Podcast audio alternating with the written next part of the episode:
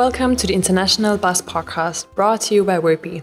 I'm your co host, Tanya Falkner, and this is the recording of a recent experts panel about the impact of COVID 19 on gaming, travel, and translation. Without further ado, enjoy the discussion. Welcome, everybody, to this experts panel about the impact of COVID 19 on games, travel, and translation. This event is brought to you by Wordbee, the makers of the Wordbee translation management system, and it's hosted by my colleague, Robert Rogi, and myself, Tanya Falkner. On today's panel, we'll be talking with you about translation and localization experts. We'll be talking with experts about how the current global pandemic is impacting their work, changes in their respective lines of business, forecasts, and more. For our listeners, if you have any questions during the panel or comments, you can write them on the right hand side of your screen, and we'll try to answer them and address them as we go. This session is also being recorded, so if you'd like to rewatch it later or share it with colleagues, then you can do so because you'll receive the recording within 24 hours. So we're super excited to welcome three experts here with us today, namely Sarah Buter, the head of localization at Gameforge, uh, Christina Racheva, head of localization at Skyscanner, and Richard Brooks, the CEO at K International. Right on. So we'd like to give you a moment to introduce yourselves and your companies and what you're up to. So let's start with Christina. Thanks for starting with me, the invisible panelist. Thanks everyone uh, for the, invitation and for being part of this panel. So some of you maybe might know me. You might have to imagine how I look and what I look like, but I'll also in the meantime give you a brief introduction of uh, myself and my kind of a very quick journey of God where I am now. But originally from Bulgaria, did my degree in Bulgaria and moved to France to a master's in translation and at that point, at the beginning of the master's, we were informed as a translator, you're only supposed to translate into your native language. And somehow that was almost like a revelation to me. I was not aware. So, as a Bulgarian translator back then and even now, not many opportunities. So, that was great investment at the beginning of my two year master's degree. Luckily, during and after that, I got a chance to do a few opportunity, a few internships in translation in different European institutions. And there I got a few more revelations. One is as much as I love languages, the life of a translator is very solitary, and uh, I really enjoy the interactive part of, of work. And the second revelation was that I was a really, really slow translator. My overthinking models really take me ages. It was like, okay, there I am. I love languages. What should I do? I ended up living in Dublin, in Ireland, looking for opportunities with, trans- with languages. And I saw this job ad for localization project manager. It was like really okay, it has to do something with languages, but you know, back then what is localization really? I took the interviews, went through the interviews, got the job. It ended up being an opportunity at Google for a project manager in the localization team. And it was a really amazing opportunity because I really fell in love with the localization, project management, management, the diversity, the dynamics that we see every day. And uh, you know, as much as I loved it, I did not like the Irish weather. So after a while, I decided to move to Barcelona. And here I am today, four and a half years later, working at Skyscanner. We've also had a great journey ourselves. Uh, when I started, there was three of us. And now, four years later, we have a team of 10 project managers, five, uh, six engineers on the team. And we've been doing really, uh, really interesting things that I'll talk about later. So that's me very briefly. Cool. Um, that's a lovely story. Maybe next, uh, you want to go, Sarah? Yeah, sure. Hi, everyone. So I'm Sarah. I'm from Gameforge, uh, located in Germany, Karlsruhe. So right to the French border. It's a really nice place, a lot of sun. And I started out as a community manager at Gameforge like now 14 years ago and this time switched to localization when I started in Gameforge 14 years ago. There was no localization department and no tr- dedicated translators and stuff like this. So I built that up all on my own, more or less. Uh, having a big and great team at the moment of 22 people, including translators, internal translators, localization managers, and a lot of freelancers, but more on the processes. I think later on when we are talking about processes anyway. And uh, Richard. Uh, and then I was going to say, last but not least, I thought you were going to say yes. that. But no, uh, first of all, third time's the charm, or uh, That's right, yeah, yeah, yeah, it's a funny clip now. Uh, first of all, thank you for inviting me. It's a pleasure to be here. And secondly, thank you for calling me an ex- expert on flat my name is Richard Brooks. I am the chief exec of a LSP in the UK called K International. We're in we're based in Milton Keynes, which is in the very centre of England. But saying that, we've got people all over the place. We translate a lot of work for the public sector, which at the moment I'm quite glad about. At the moment, not so much work for the private sector, different verticals. So we do well. We did do a lot of travel and tourism we did do a lot of retail as well, but that's uh, obviously been put on pause, should we say, uh, given this uh, crazy situation. Me personally, I've been in the industry since I was, gosh, 20, so I guess that's 25 years. Hard to believe, I know, looking at this face. So, 25 years in the industry, I've done most roles.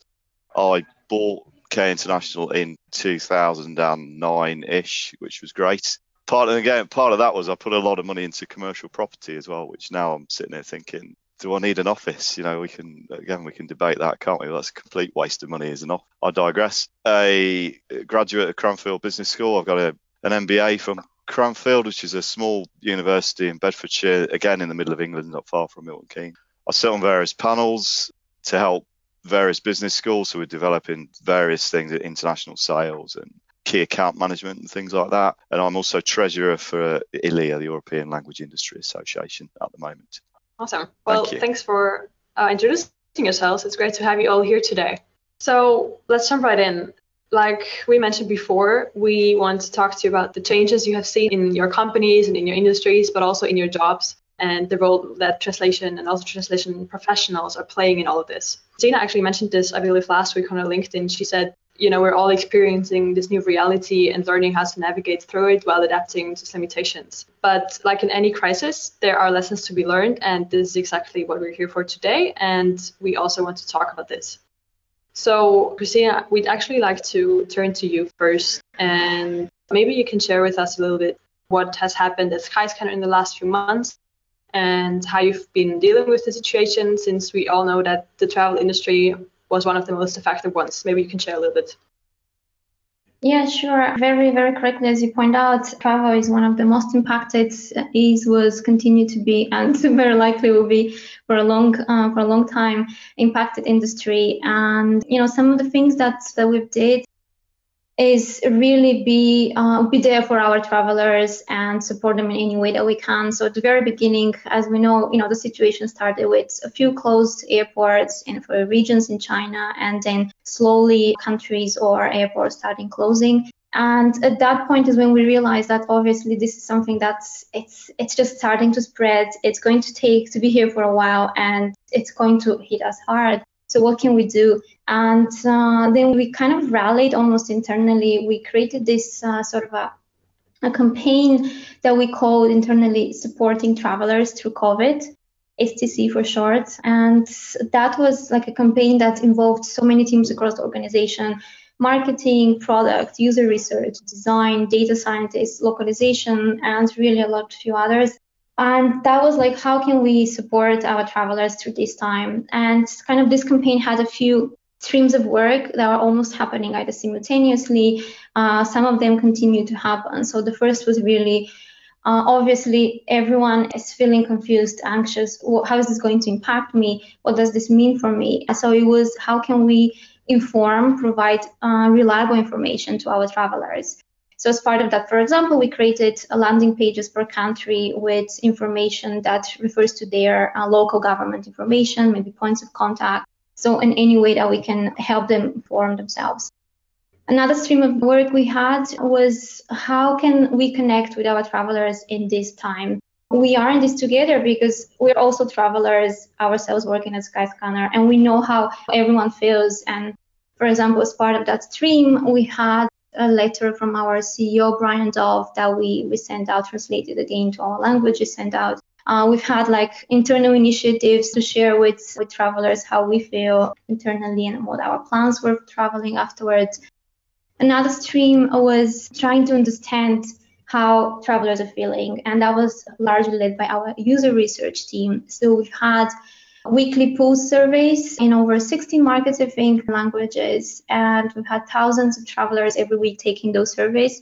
And again, that helped us understanding their sentiment. How are they feeling? What do they you know feel like about the immediate future, the long-term future. And the last stream was engaging. Obviously, in this time, we don't need just content of, to inform ourselves. We also need, you know, to keep ourselves entertained, a bit of uh, excitement, and how can we support our travelers to, in way, continue traveling from home. So I don't know if any of our listeners follow Skyscanner social media accounts, but there have been some really, really good activities. My favorite ones were on Instagram. We've had quizzes around countries and guess the country or guess the, the food traveling horoscopes, uh, Spotify playlists of different countries. And again, so all of those streams came with different content assets, content types, and, and all of those translated for all our languages. So this is some of the, the work that we did uh, or continue doing as well. Yeah, it, it, must be a challenging time there, but it's, it's neat to see that you're that you've reacted and, and done some cool things. Let's get Sarah's overview then in gaming. Your company has been a little bit on the other side. Like gaming yeah. has gone. There was a worldwide increase in video game sales of 63% in March, at least uh, according to Statista. So did you have a similar experience there? And so what's going on at Gameforge since people have been forced to stay at home?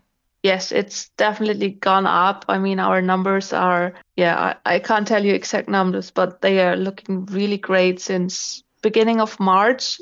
We are on a top level right now. And we really saw like when the lockdown started for most of the countries that also not only the players went up but uh, play time went up which is one of our bigger kpis like we need to keep the people in the game and we can see a big increase there. And we supported all this with uh, having extra events for them. Normally we have like maybe uh, one event per month per game uh, and we started uh, having more regular events and more different ones right now because people are stuck at home and they need to be and keep entertained. And we think that we are taking a big part in keeping the curve down and having the people entertained and not going nuts home alone or in quarantine. So yes, we definitely saw this in, in our numbers that uh, the revenue and everything just went up a lot. Very cool. Yeah, games is like uh, travel only from your sofa. yeah, right. Right on. That's great. And it's then, good to uh, see that there's yeah. and then Richard, as the CEO of a language service company, obviously been on the forefront when it comes to the impact of COVID on the translation industry. So what have you experienced at K International? Um, has it like limited you in any way or possibly even the opposite? What's been your experience? Yeah it's been a mixed bag for us, really. I mean, I think first of all, as an industry, we're incredibly fortunate that we can work from we can work from the beach, right?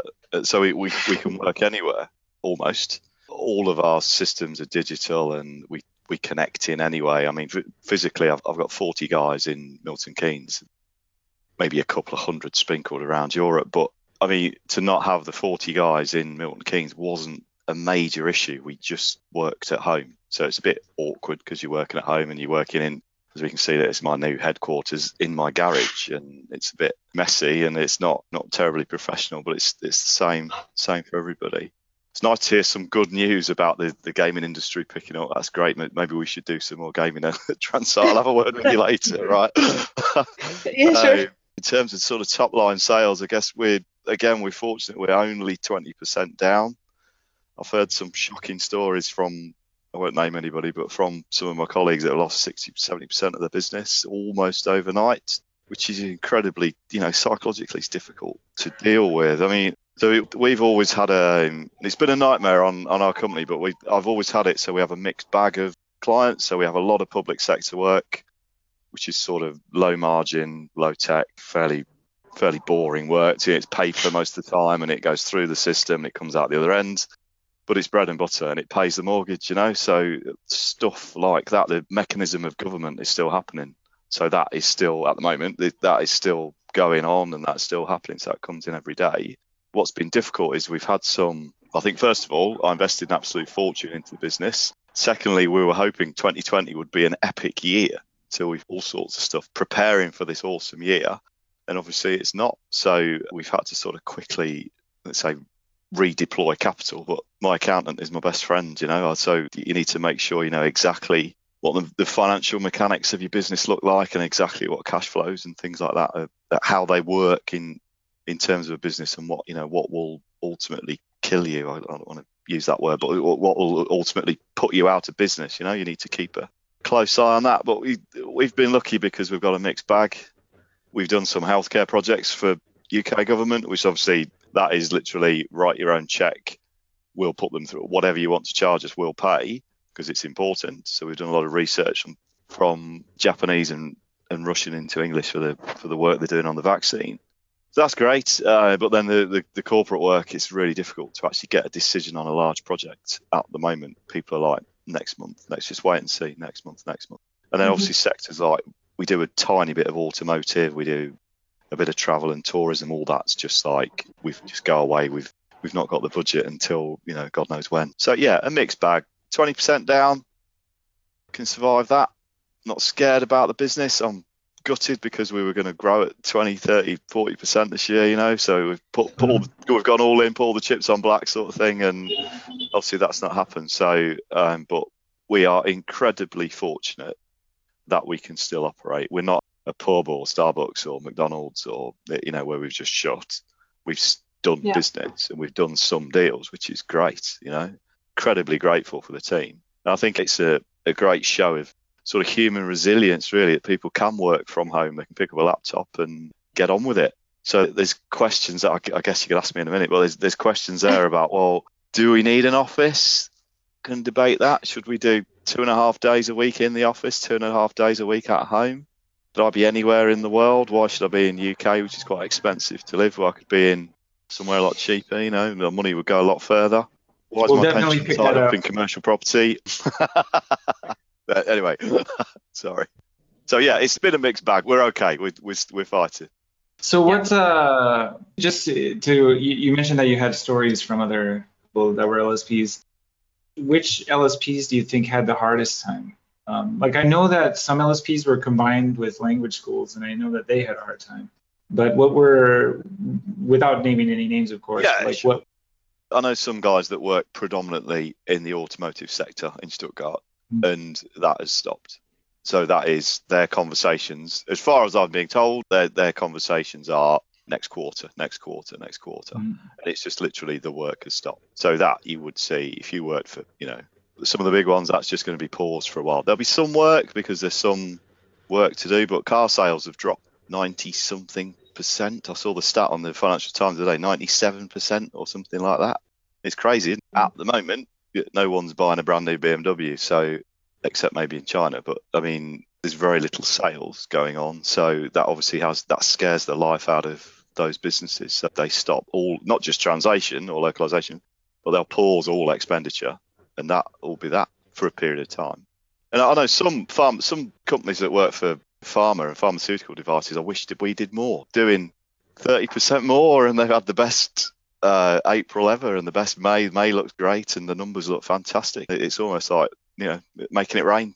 Print your own invoices. Let's get them in. That's wonderful. But who knew this was going to happen? I guess that'll mm-hmm. that'll be crazy for a bit and then it'll come back. We we'd hope that the economy goes back to normal. We'll find out. We'll find out. Yeah, stay tuned. so Richard started on this already with like on on the impact on the translation industry. Now Christina and Sarah you're both in head of localization positions. So how did your teams, what role did your teams play um, during the change? Maybe, you know, have your workloads changed or your processes? What's happened in your localization teams? Nothing. I mean, yes, we all moved from the office to home, but besides that, nothing really changed because Richard already mentioned earlier, it's like our tools are all online uh, anyway, and a lot of communication is online anyway. So in the end, it does not really matter where we are. I think Gameforge did great because it was like there was a decision made, and one day later, all employees from Gameforge were able to work from home. It was like there was not a lot of big uh, preparation and stuff. Uh, our tech guys, I think they had a sleepless night, but uh, they made it happen. And it was really impressive to get so many people to their homes and be able to work and was well organized and yeah but besides that we try to keep up our meetings uh, we try to keep up all the information flowing which is now even more in written but I mean, that's good for us because sometimes it's more to translate. But besides us moving home, nothing really changed. I got some requests from our externals like, hey, there's this crisis now. Are you still going to pay me and stuff? And I was like, yes, we're still going to pay you. And I think we in the gaming industry are really fortunate because also, as Richard already said, we are still able to work. We are still earning money. It's not like we are in really deep in the crisis like automotive or travel. So it was a, a shock for the people because uh, we're not only co-workers but friends and we're missing each other a lot. It's like we really uh, started setting up coffee breaks via video calls to just talk to the people. But I think it's important to do it. But other than that, nothing changed. Mm-hmm. Christina, how about you? Yeah, well, for us, you know, in terms of how we work and where we work, you know, apart from the fact that everyone's at home, uh, that hasn't impacted us as a team, as a company. We're highly distributed. Our team is in four different offices in four different cities. But really, what has uh, been the, the biggest impact is all the work that we've had to do to support all these campaigns and that communication and efforts that, that I've mentioned. And one hand is coordinating. That was the effort of more than 10 teams working on all those different uh, communication campaigns and efforts. So us being being part of that work from the very beginning, and you know that's a lot of content. So on one hand, having to, to translate all that uh, COVID-related content at the same time yes, we're in a crisis. Yes, we don't know what travel would look like. But as a company, we have our focus on our uh, goals, on our product development. So we continue working on that. And coincidentally, we, we have like a few projects working on. So that was also a lot of content to be translated. And you know, amazingly, we've recently started working with a new translation partner, and like a big shout out. It's uh, translated from Italy, and they've been like really amazing to support us in this because you know they you might know they work also with Airbnb or other travel or tech companies, and everyone at the moment is creating lots of content. So obviously, high increase of, of, um, volumes, and within you know from the very beginning when we started seeing these large volumes for us content, uh, they were able to, to increase our uh, nation translator base, increase our resources on our account, and we've had most of the content was turned around within you know one day. Because all of this again it's it's pretty urgent content either supporting travelers that need some sort of information or just continue that engagement. Uh, so it's has in a way impacted just in terms of having a bit of a bigger strain on our uh, on our work. And at the same time like the localization team, just as any other team within the organization, we have our own quarterly goals and OKRs. So, you know, at the beginning of the quarter, we've had our own OKRs, and obviously we did not plan for COVID work to take over and to take away from our time to work on those goals. So it was a matter of how do we reshuffle the team and dedicate enough people from the team to work with those internal teams to, to support them, and which of our goals for the quarter do we put on pause, do we scale down, so that that has been mostly the impact. It's cool to see that although like in travel the business is going down, but I mean it, you almost make it sound like the content went up and maybe even your work. I suppose it was shifted, right? It did because you know as I mentioned, all of that work that we did is really to support our travelers and it's almost like you know our commitment and our obligation to them. So how can we first find help them find the solutions that they need for those at the beginning who are really impacted with cancellations and refunds and then just human support of how do we go through this and keep ourselves uh, entertained and engaged. Right. Do you mentioned at the beginning that you have 10 pms five or six engineers. Do you still have all 10 pms uh, active right now? Yeah we haven't had any. Wow. they all synthesis. We all have, you know, the whole team is still working. And, you know, again, there is, as I mentioned, there is a lot of work just going on in general projects that we keep working on so that we still need our full force to go through this. Mm-hmm. So, what do you all think? Like, what went really well in your companies or in your teams, and maybe what could have been done better? I can start if you want.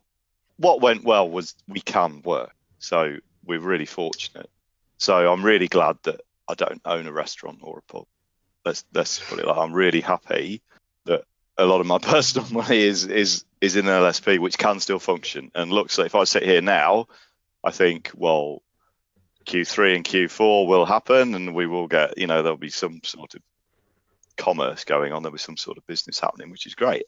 And talking to my friends in the industry, there's work happening. We, we're doing stuff. The, the industry itself is broad enough.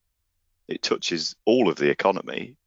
So, you know, there's stuff, and always, there's no automotive work. There'll be pharma work to do, and we can we can quick. We're quite dynamic uh, as an industry, and we we can change and do stuff. I think what worked bad, if I look back, then I wish I hadn't bought an office. You know, I'd sooner mm-hmm. bought. Right. What could I spend that money? I mean, that I'm not going to tell you what it, how much it costs, but good God, know, it seemed like a good investment at the time. It's not anymore. right, right, right. Um, I wish I'd spent it on I don't know Google AdWords or something. something new. Why do you think, if if I might ask, like, why do you think you bought the office? Like, was it just like like it was an investment, or did was it a personal pride thing? Because it's cool to have an office. Yeah, I think you've hit the nail on the head. So when when you come to Milton Keynes, Robert, I will I will take you around the one, the wonderful sights of Milton Keynes. We will finish with the crescendo of my office. You'll love it. It's brilliant. okay. Why have I got an office? I uh, I started my career in engineering, and we had a factory and the factory made products. And then we transitioned into graphic design. So we needed a cool studio to do cool stuff. And then we ultimately ended up as a, tra- as a translation company slash LSP, whatever we're calling it this week. So I think it's from that. And I think it's throwback to we need an office. I resisted being in London because London was too expensive, which I'm super glad I've not got an office in London now. But mm. um, we've got a nice office in Milton Keynes, which is a lovely advert for Milton Keynes. It's a lovely city. You should all come. But it's just inertia, and it's the old days, isn't it? And it's why do we buy an office? Seem like a good investment. Financially, it makes sense. If again, I won't show the P&L, but if I can show the P&L and how the tax works and things like that, then it makes sense in terms of extracting money out of an organisation. That's a great way of doing it. Um, and we were being advised to do that up until two months ago. I mean, that's what any financial advisor worth its salt would tell you to do. But mm. I don't know. That's this just because we did, and we'd have big meetings there, and you know, parties and all sorts, and beers on a Friday, and, and all of that, you know. And the thing we miss is, as um, Sarah said, the thing that's been really difficult, and it might just be my personality, it might just be me, but I miss going to the office. I miss seeing the people, and I miss sort of existing in that environment. That's been really hard for me. Now, whether we ever return, I hope we return to that. And we have, a, you know, I love meetings. I love talking to people and things like that. Mm. I love going to other people's offices and comparing. Nice, yeah, I love it. I think it's a nice experience. I'll, I'll, come round yours and we'll, we'll have a beer and stuff. You know, it would be great. Then we come to mine, we'll compare. And it's a nice. It's like around someone's house, isn't it? It's a nice experience. I think that maybe it's just me. But what I've learned through this is that we can get stuff done a lot quicker.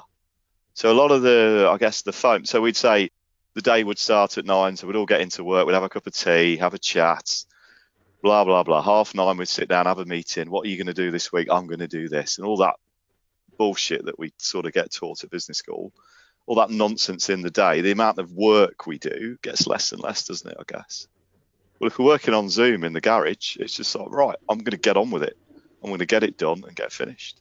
And I think to some extent we're more efficient. And I think in an LSP there'll be certain functions which are much more efficient to be located on your own in the garage than being in an office and mm. all of hmm. that management bingo you have to play and reporting into people and all the politics and stuff.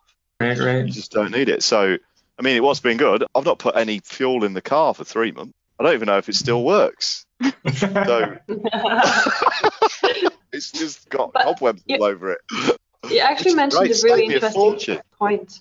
Yeah, but the when you talked about productivity, I think that's really interesting because Robert and I have been working from home for a long time, so we're used to it. And I've said like I think we both agree that like we're more productive at home than in an office. And it seems you, you've had the same experience now. Like Sarah and Christina, did you have similar experiences? What do you think?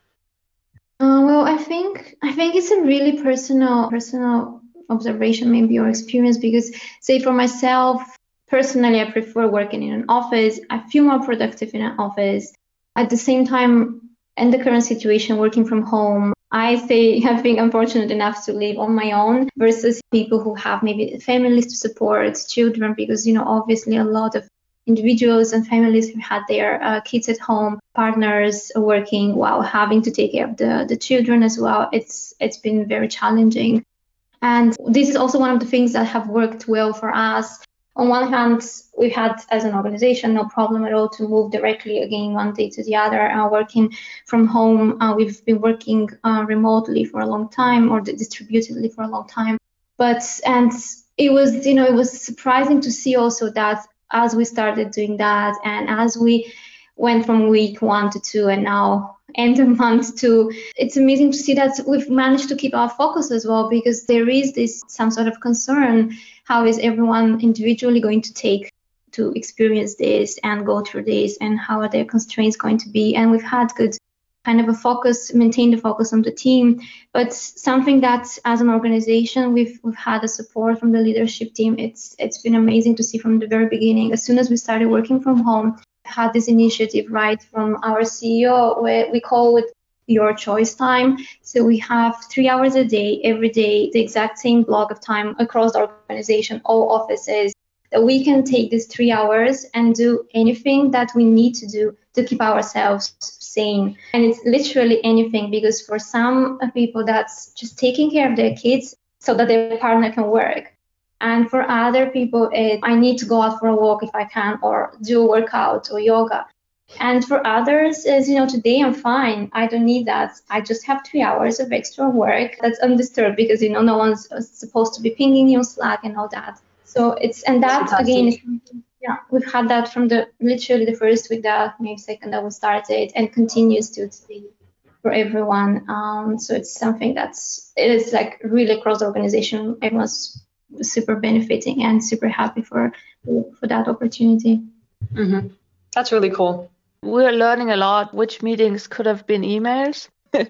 like because uh, what uh, what I said earlier, like yeah, you're coming in and then having a meeting and talking about what who's doing what and stuff like this. This is just not done. And if there's something some someone else needs to know, then there's an email explaining what and stuff, and not like okay, we first need to see when we maybe could set up a meeting so stuff is going through the workflows way faster because we don't have to wait to find the meetings time slot where everyone is available. It's just like there's an email when you have time answer, mm-hmm. and and it seems it's uh, a lot faster. I don't see any change in um, um, in the speed of the translators. I think they are not that much uh, affected anyway because of our setting at Gameforge because they are working on their own and being as much shielded from the project managers as possible so they can concentrate on translating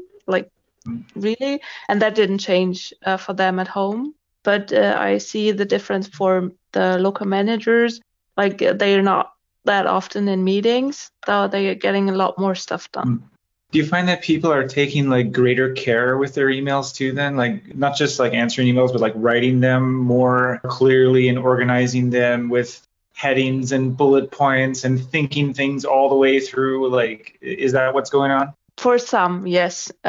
Some are still like this is this is it deal with it and some even started to uh, create Confluence pages for what's normally discussed in meetings and i think it's great to have it documented and stuff like that. So yeah some are taking more time and others not and i see the issue i mean not that much in my team because it, the team age uh, average age is not that high so there are not that many people with kids. Um, but those who do have kids do have the opportunity to to like split their work right now. One who's working early in the mornings when his wife is taking care of the kids and then he's taking like the lunch break and stuff and then he comes back later the day. But but it works. So yeah it's fine. Somehow. Uh, okay i just quickly want to mention because I see a few people um, virtually raising their hands. So if our listeners do have any questions, then you can type them out in the chat box. And do have a question right here So they're asking, how are you guys managing the internal team members who are not responding via chats or emails timely? Are you able to track staff effectiveness? Of course, it's important to look at effectiveness and efficiency, but it's also important to to just keep ourselves again sane and healthy to go through this situation, to this period, whatever that uh, end time will be.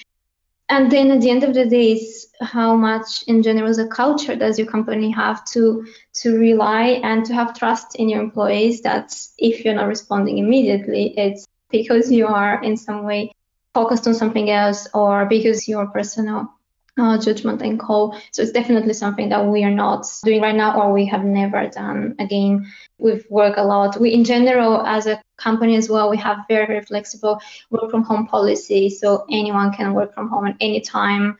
Uh, so it's uh, it's something that's again is part of our culture.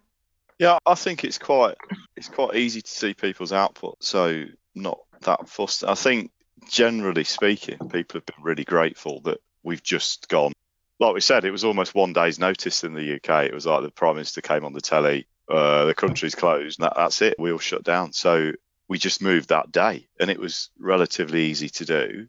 Most of the team had a day at home a week anyway, so we just had five instead. And okay, I, I might rosy tinted spectacles on, but I think most people respected that and thought it was okay. I don't have any problems with communication. And we've got WhatsApp and we use Slack a lot as well. And, you know, uh, very rarely use an email now, which I'm quite quite glad about. So you can see you can see the little green dots in Slack if they're logged on, and you can see if people have read your messages.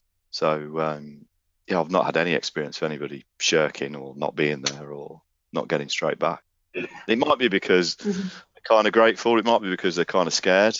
I don't know if that whether that continues you give it another nine months, I don't know, but um, we'll we'll see. But no, well, the, the, team and the, the people I've, I've dealt with in the industry. I mean, if I've, you know anyone I've spoken to, translators or project managers in in other LSPs or colleagues and friends who who own and run other LSPs have been, you know, they're working, and it's kind of glad of a chat.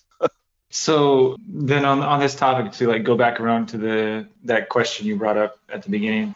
Does anyone think we're going to go back to the office?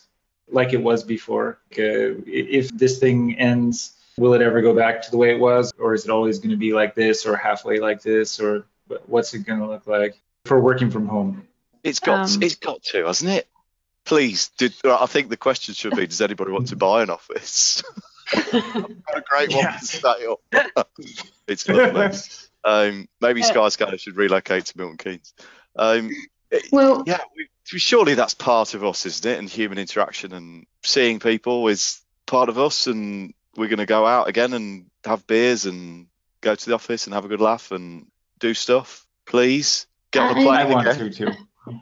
I think it's it's going to change a little for Gameforge because before all this, we had a strict no remote work policy because I, am not completely sure, but there was like the uh, fear that people are not working or stuff is not getting done because uh, you can't just come around in the office and see what someone's doing.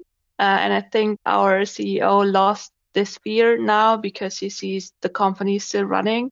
So I guess it's going to change a little for Gameforge at least. I think I still hope that we are allowed to go back to the office one day if we want to, like uh, just being allowed to. But uh, I think and hope that we afterwards are maybe allowed to have one or two days uh, remote work per week if we want to. So that would change for Gameforge, hopefully. I can't uh, say it in full. But on the other hand, yes, I guess there's a lot of companies, maybe the smaller ones, which are on the step of like, should I buy an office now or not, are more likely to say no right now mm-hmm. or in the future because they know it works even without a huge office. So maybe have smaller shared office spaces where you can have meetings if there's really the need to, to have a on-site meeting. Uh, because sometimes it's easier if you don't have like breakups in your internet connection or video and stuff. Uh, it's still something different because yes, we are humans and we need social contacts. I mean, there mm-hmm. are experiments with babies without social contacts and they yeah, you maybe know that experiment. So yes, we are social people and we should be allowed and able to meet people even in the work space, not only like private. Um, so I think there is gonna be a change, um, but more on the um, a flexible way, like uh, you can work from home or you can go to the office, and it's just mm-hmm. more uh, flexible. I guess I've been just my personal sort of prediction has been that uh, a lot of corporate office will will start to look more like co-workings, you know, where you just uh, go in, grab a desk, uh, plug your laptop in or dock it or whatever to monitor and start working. And uh, that that's kind of the way that I was imagining things might go. But it also really yeah. depends on actually the discipline because you know for us as an organization, even though we've always supported working from home, working from your home country, you know, for people that uh, say like myself living in Barcelona, I have possibility up to three weeks a year to work from Bulgaria. But you know, even though we've supported that individual freedom to work from whenever you want, also uh, we yet you know we still have all our offices. We have about 10 offices around the world, and for some disciplines, we've tried as much as possible to to collocate the team. So, for example, my team we have uh, people working in Singapore, in London, Glasgow, and Edinburgh, and that's within our team. Uh, but for other disciplines, mostly for engineers and software engineers, we've tried to have, say, a team that's working on our car hire product to keep that team in one location as much as possible. For example, most of the team is based in Barcelona, and it's just because uh, the nature of maybe software development uh, and the, the, interaction is just to allow that interaction, that uh, discussion, that immediate connection uh, to be easier. So we've, you know, we've been we're kind of continuing with that model, even though we can work from home, to having the need to have those offices. And even, you know, we've always thought of should we have this office of uh, with hot desks instead of having a personal desk dedicated. And again, because of that, just to maintain that team space and team interaction, we've not done, done that in the, until now. Yeah. Um, actually, at, at Worpy, things will, will be very similar to what Sarah described as well. So our team has also made the decision to let people work from home even after the pandemic, which is really nice but they'll always be able to go to the office, like you said, because we're real social people. So the interaction is good, and I think if if you want that, then you should be able to go to an office. One thing that we saw was, you know, we have an office in Shenzhen, China, and obviously that was the first country where they they imposed the lockdown. Uh, so we've had our colleagues from the office there were already from home, working from home. I think was the end of January after the new year. And then slowly they started coming back uh, and opening the, the, the, social spaces there. So it was maybe toward the end of March when the office reopened. And it was interesting thing that they had at the beginning is like half of the office could work on, for example, Monday, Wednesday, and Friday, and then the other half can come in and work on Tuesday and Thursday. So kind of the the beginning uh, of the wave uh, was uh, was the approach mm-hmm. they did there. Well, it makes you wonder what we're going to do with all this extra office space now. and, uh, rent, rent out half of it and share it with others, or make half of it the co-working space. yes. Okay, so where do you guys like if you look into the future? Where do you guys see your industries headed? What are your top predictions? I, guess we are.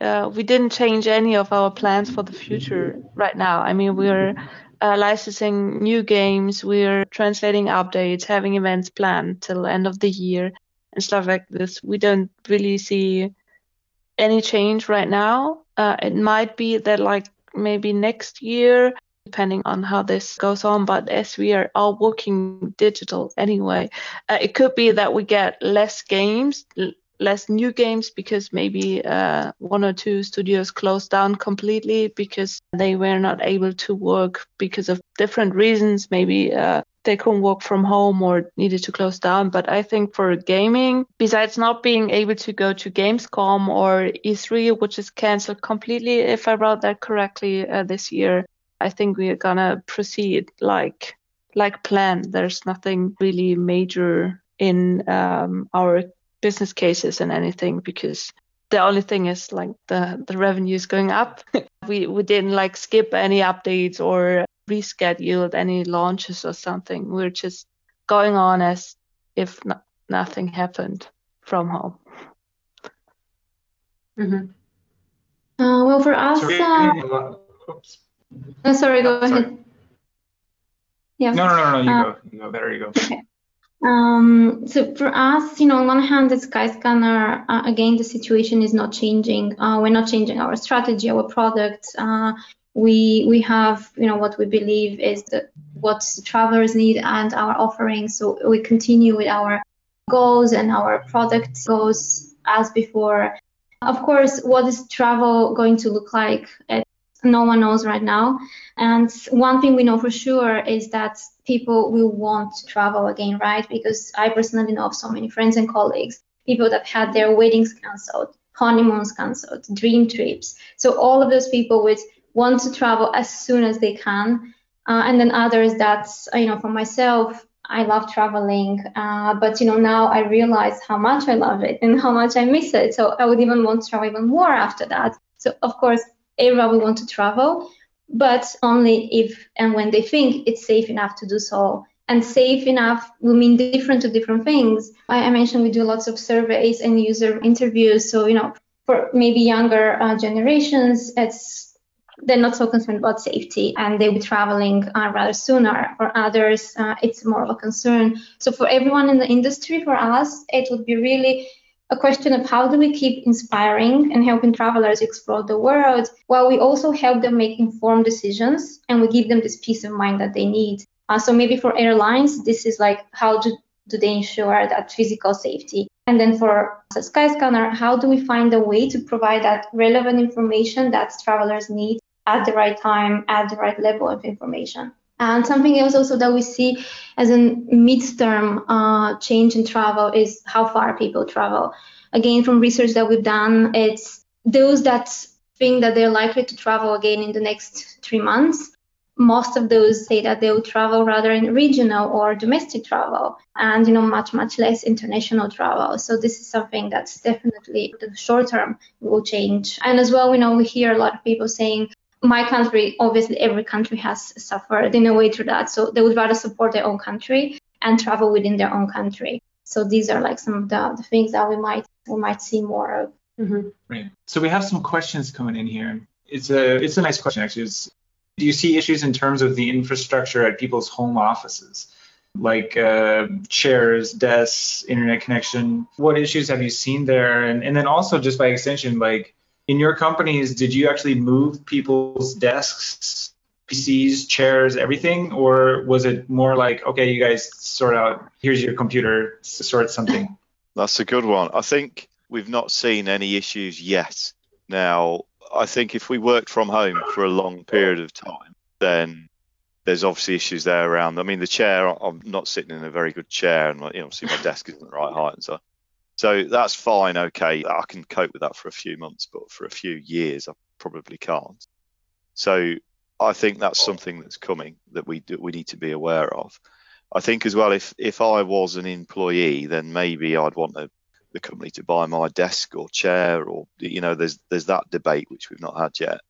If we essentially put that cost onto the employee and the team, then hang on, as employers, as business owners, we should share in that capital, or we should buy some of that kit because that's only fair. They shouldn't use their own electricity and, and so on and so on. So that, that's a debate which we need to have. I think if everybody's working at home, whether the you know there's there's obviously benefits to to both sides. As it might be, well, I'll work from home, I'll save money on on the commute. So therefore, um, I've not heard of any.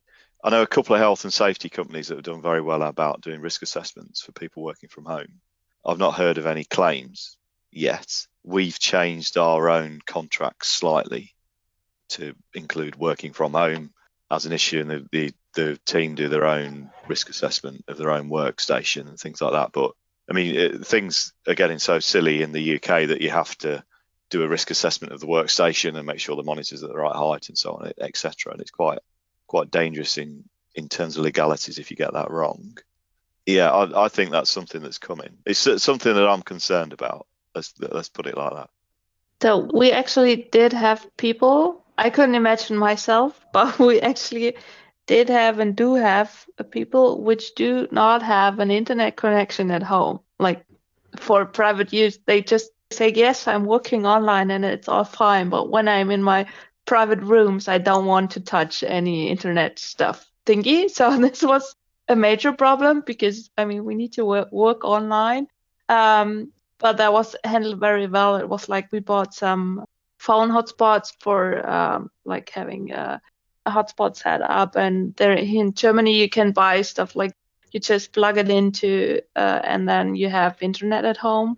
It's like your own hotspot thingy. I don't know how it works technically, but we bought those for those people. Um, so they are fine now, uh, and the company paid for this. Um, and yes, we had the option like you can use your own computer. If you have one at home you think which is feasible to do your work you can use your own or can pick up your computer and laptop and whatnot out of from the office. And we even had the uh, possibility for those who don't have a car but would need the, their workstation from the office at home that we had a car bringing them their equipment but yes, regarding the desk and stuff like this, I miss my variable desk. I can stand up in the office and work standing and uh, sitting down. I miss that one. And I really thought about picking it up from the office if we're staying in home office way longer. I'm not sure if I would be allowed to, but that's uh, one thing I'm missing. But besides that, really running smoothly for most of us. I mean, we're in Germany, and normally you say Germany is like we have everything like cars and stuff, but we don't have good internet connections. That's a big issue, but that's an issue we as a company can't solve. It's like if you're mm living a bit outside of the, the city, your internet is going to be shit, but we can't solve it. Tell me about it. I'm, I'm in India. I know all about bad internet connection. so there's actually another good question here. Christopher says, right now clients know that companies were forced to work from home. But if companies shift in the future to more virtual work, do you think clients will become more concerned over data security in virtual servers like medical, government, and so on? Yeah, in, terms of security, yeah, I mean, uh, we've provided all the teams with their own laptops and their own workstations, and they connect into our servers, and it's all again I've got no no idea about the technicalities, but it's it's all VPN and secure and stuff like that. And that was we were sort of doing it anyway. So, i.e., we had some people working at home on it. You know, some guys would do a couple of days a week at home anyway, so it wasn't wasn't really an issue. There is some super stuff, super secret stuff we do where we need to be in a certain room. Again, it sounds like James Bond, but we need to be in a certain room at a certain time with people watching the translator and, and all of that that's just stopped. I assume it's just mm. been paused for a bit. It makes you kind of a bit scary. some of the stuff we used to do, but maybe you can get that going again with like a big glass uh, shield or something. You know, like you know, just, yeah, uh, yeah, yeah. I don't know. yeah, yeah, yeah. yeah, let's hope so. That, that used to pay really well. But so yeah, in terms of security, then I think lots of the tools in the industry are aligned with security, and we have to keep source code on our servers and we can't run stuff in the cloud, you know, but I guess that's normal for everybody. And the the tech we've got, I mean, it's an interesting debate. If this happened in 1990, you know, or 19 or the, yeah, 1999 or eh, something, you know, 20, 30 years ago, whether we'd cope, whether we could work, I don't know what we'd do. I guess we'd just all stay in a cave for three, you know, it'd be like we'd just go home, wouldn't we? But now it's weird because we work all the time. Bloody phones, we work all the time anyway. Mm. You know, we're working 18 hours a day. So it's just an extension of that. Yeah, I don't think the world was ready for this until about 2010, 2011, thereabouts. Yeah. That was about the time when you could have a reliable video call with most people in the world. Yeah, before that, who knows what we would have done. It would have been quite nice. We'd have had three months off. I think I'm going to blame. I'm going to blame Steve Jobs. I think. Okay, so I know we've hit our time limit here, but if you guys have a few more minutes, then there's just yeah. a couple more questions. Is that okay with you? Sure. Great. So there's one more here from our listeners. She says, since there's great growth for the gaming industry, what processes, tools do you use to manage that growth, and do you hire additional staff? um, so, I mean, I can only talk a little bit uh, intern here, but I mean, we didn't change. And hiring new staff, not really, because um, we get, we at Gameforge always have been set up this way that we do have a set internal team. And then if there's a lot to do and like uh, some height in uh, um, like tasks we get, we need to translate like before Christmas or before Easter or whatever. Uh, we just level that out using LSPs and freelancers. Because of that, we are very flexible in how much we do or don't do internally. So we as localization did not get new positions because of that. I would love to, but that's not not gonna happen. Most likely not gonna happen. I mean, we are gonna stock up if we're getting a lot more new games, but this would not because of the pandemic, but just because of our business decisions. I don't think that those two go together there. So nothing really mm-hmm. changed. Yeah, that makes sense. Okay, one more thing. what what lessons do you think we can learn from this crisis? Do you can you all share one lesson that you think you can take away from this? Yeah, one thing that uh, I've seen, and in particular looking at travel again, uh, it's more than ever like in a crisis. You know, they say the crisis brings out the best or the worst in a person, individual, an organization. And I think we've seen almost like both examples and in different companies. It's you know the importance of how organizations communicate and support in this time and it's not just their uh, their users and their customers but also how they support their employees because if you treat your customers and you know mistreat them we've seen some airlines that don't respond to to to user queries support them. Obviously that will impact their their brand perception their loyalty. But in the same way if you don't treat your employees right it will equally impact your reputation. And i remember an example was it this electric scooter company that apparently they laid off about uh, like a big chunk of the employees on a two minute Zoom call through a voice recording, something like that.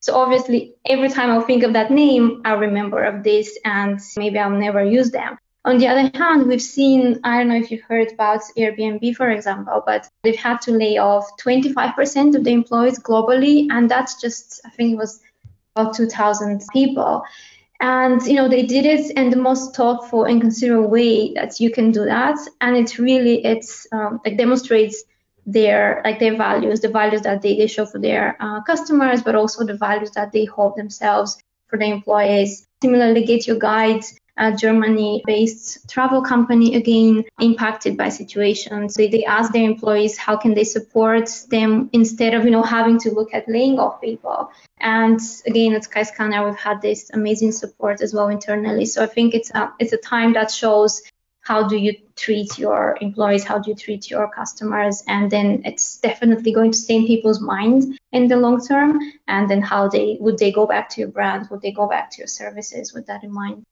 is Skyscanner, by the way, headquartered in, in Barcelona then, or? No, we are kind of headquartered in Edinburgh until recently. Edinburgh and London are our biggest offices. Right. I guess just one thing to mention that I, I find this kind of ironic. Like I really love this some of these memes that are going around where it's like um, someone has to work from home now and they're like, oh man, I have to work from home. And then there's like another panel and it's like a translator and the translator is like, welcome to my world. so I, I, it's kind of funny, right? Like most translators have been working from home like all this time, and uh, and now uh, suddenly we're all joining them. Okay, well maybe I can conclude also with an anecdote. Uh, you mentioned your car full of cobwebs, Richard. Yeah, yeah. And uh, so I'm in Croatia in Zagreb, and so that we're off restrictions now, and all the bars and cafes are open, and everything is like back to full speed or whatever. And the day that that all the restrictions came off, like the car washes have been closed. There's a lot of outdoor parking here, you know. I think I was driving to get my vegetables. I jump in my car and my car is just full of bird shit. Just nasty, like dirty and and I jump in my car and I get out on the road and it was a really busy day. Everyone else was out too because um, it was the first day and I, I don't know where they were going, but the roads were packed and all of the cars were so nasty, just full of like dirt and, and bird shit and like oh, it was like it was kind of funny. So you, maybe you have that look to look forward to yeah. soon. Yeah, yeah. I hope you have yours parked indoors. No, I don't know. It's it's it's it's outside and it's it's in a state. Well, right on. well, we want to let you guys go. Do you have any last thoughts to share, anyone? I was going to answer the previous question about what have we mm. learned, and I think um, it's important we remember how certain business reacted at this time. And if we look at business ethic, integrity, and things like that, then you know the proof of the pudding's in the eating, and we can see how people react in terms of crisis and in terms of stress. And I, hope, I'm sure that consumers have a very long memory, you know, in terms of in terms of what's what's been happening. So there's been some some superstars and some absolute fools, hasn't it, in, in, this crisis? We can see that and then and then move forward. And it, the, the only other thing in terms of business, then going to have a recession, maybe even worse coming up, then only the businesses with the strongest balance sheets will survive. So there's um there's sort of a shout out there to, to good business management, I guess, and you know running a nice solid business. So yeah, right on. Yep, cool. Well, thank all of you first of all foremost for joining us here on this panel today and thanks to all our listeners as well for jumping in and for all the questions. And there's also a lot of comments here now from from our listeners. Thank you all so much for for having this panel. I think it was really valuable and interesting for everyone to hear. Yeah it was great talking to you all. You too. Thank take you. care. Stay safe all right? Bye bye bye Thanks for tuning in to this episode of the International Bus Podcast brought to you by Wordbee. To learn more about our translation management system, check out our website at wordbee.com and be sure to subscribe to the podcast for release notifications. Until next time.